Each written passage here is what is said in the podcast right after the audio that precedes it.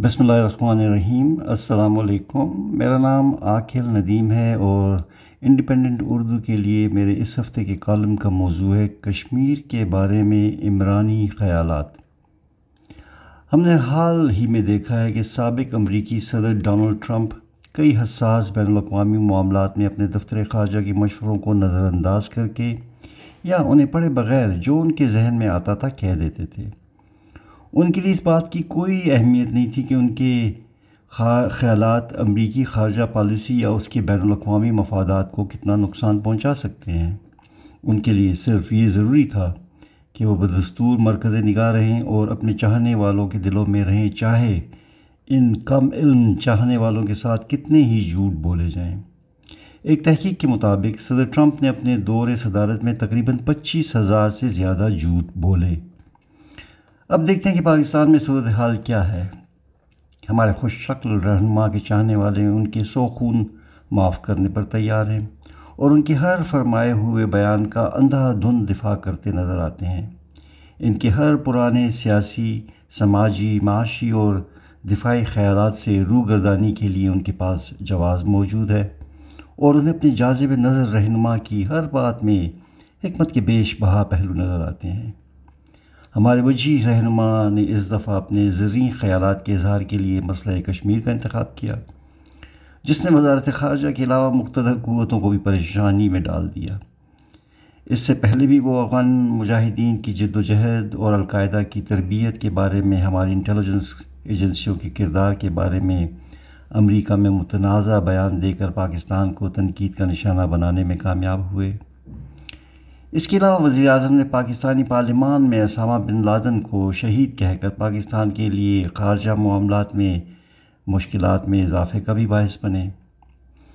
وزیراعظم کی ان غیر ضروری اور غیر ذمہ دارانہ بیانات سے ظاہر ہوتا ہے کہ یا تو ان کا مطالعہ کم ہے، یا وہ اپنے نوٹس ہی نہیں پڑھتے، یا وہ یہ سمجھتے ہیں کہ وہ اتنے مقبول ہیں کہ جو چاہے کہہ سکتے ہیں اور کسی قسم کی عوامی، پارلیمانی یا دیگر پوچھ گچھ ان کا کچھ نہیں بگاڑ سکتی۔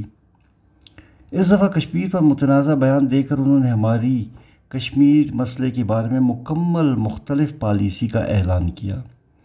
انہوں نے 5 فروری کو کشمیر میں ایک اجتماع سے خطاب کرتے ہوئے اپنے معمول کے جوش خطابت میں کشمیریوں کے لیے استصواب رائے کے بعد پاکستان سے آزادی کا اختیار بھی دینے کا اعلان کیا۔ ان کے اس اعلان سے ایسا ظاہر ہوتا ہے کہ انہیں کشمیریوں کی جد و جہد، ان کے پاکستان کے بارے میں جذبات، اقوام متحدہ کی قراردادوں، ہمارے ریاستی بیانیے اور اصولی موقف کے بارے میں ناقص علم ہے۔ انہیں اس بات کی بھی خبر نہیں کہ ہزاروں کشمیری اپنی جانیں پاکستان میں شامل ہونے کے لیے قربان کر چکے ہیں اور ان کے کفن پاکستان کے جھنڈے میں لپٹے ہوئے ہوتے ہیں۔ کیا وہ یہ قربانیاں پاکستان میں شامل ہونے کے لیے دے رہے ہیں، یا استصواب رائے میں پاکستان میں شامل ہونے کی خواہش کے اظہار کے بعد پاکستان سے آزادی کے لیے؟ وزیراعظم کے اس غیر متوقع بیان کے بعد وزارت خارجہ فوراً حرکت میں آئی اور اپنی پریس ریلیز میں انہوں نے کشمیر کے بارے میں پاکستان کے اصولی موقف کا اعادہ کیا، لیکن وزیر اعظم کے چاہنے والوں اور حکومتی ترجمانوں کی فوج ظفر موج نے اس قدم کو آئین کے متعلقہ شکوں کا حوالہ دے کر اس غیر دانشمندانہ اعلان کا دفاع کرنا شروع کر دیا ہے۔ یہ ایک خطرناک اعلان تھا جس کے کشمیریوں کی جد و جہد کو نقصان پہنچانے کے علاوہ پاکستان کی سلامتی کے لیے بھی سنگین مضمرات ہو سکتے ہیں۔ ہمارے آئین کے شک نمبر 257 کسی طرح بھی کشمیر کو آزادی دینے کی قطعی بات نہیں کرتی ہے۔ یہ شک کشمیر کی پاکستان کے ساتھ شمولیت کے فیصلے کے بعد کے انتظامات کی بات کرتی ہے، جس میں کشمیر پاکستان کا صوبہ بننے یا پاکستان کے زیر انتظام ایک خود مختار علاقہ کے بارے میں تصور ہے۔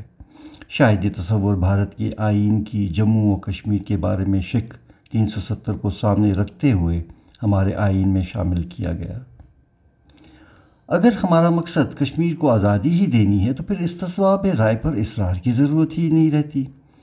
اگر استصواب رائے میں کشمیری پاکستان کے ساتھ الحاق کا فیصلہ کرتے ہیں تو یہ کیسی غیر دانشمندانہ اور خطرناک بات ہوگی کہ ہم انہیں آزاد مملکت کا درجہ دے دے؟ کیا اس فیصلے سے ہمارے لیے گلگت بلتستان میں سنجیدہ مسائل پیدا نہیں ہو جائیں گے؟ کیا نئی کشمیری ریاست گلگت بلتستان کی اپنی آزاد مملکت کے علاقے میں شمولیت کا تقاضا نہیں کرے گی؟ اس مطالبے کے ماننے سے کیا ہم چین کے ساتھ اپنا سیاسی اور معاشی تعاون جاری رکھ سکیں گے؟ بلکہ عین ممکن ہے کہ ہمارے نئی کشمیری ریاست کے ساتھ فوراً نئے علاقائی تنازع کھڑے ہو جائیں۔ پاکستان بننے کے بعد بہت ساری ریاستیں جن میں سوات، بہاولپور، چترال، خاران اور مکران وغیرہ پاکستان کا حصہ بنی۔ کیا کشمیر کو آزاد ریاست کا درجہ دینے سے ان ریاستوں میں رہنے والوں کے دلوں میں ایسی ہی خواہش نہیں پیدا ہوگی؟ ہمیں پہلے ہی بلوچستان میں ایسی تحریک کا سامنا ہے اور اس کے نتیجے میں کافی جانی و مالی نقصان ہو چکا ہے۔ کیا ہم علیحدگی پسند قوتوں کو مزید تقویت دینا چاہتے ہیں؟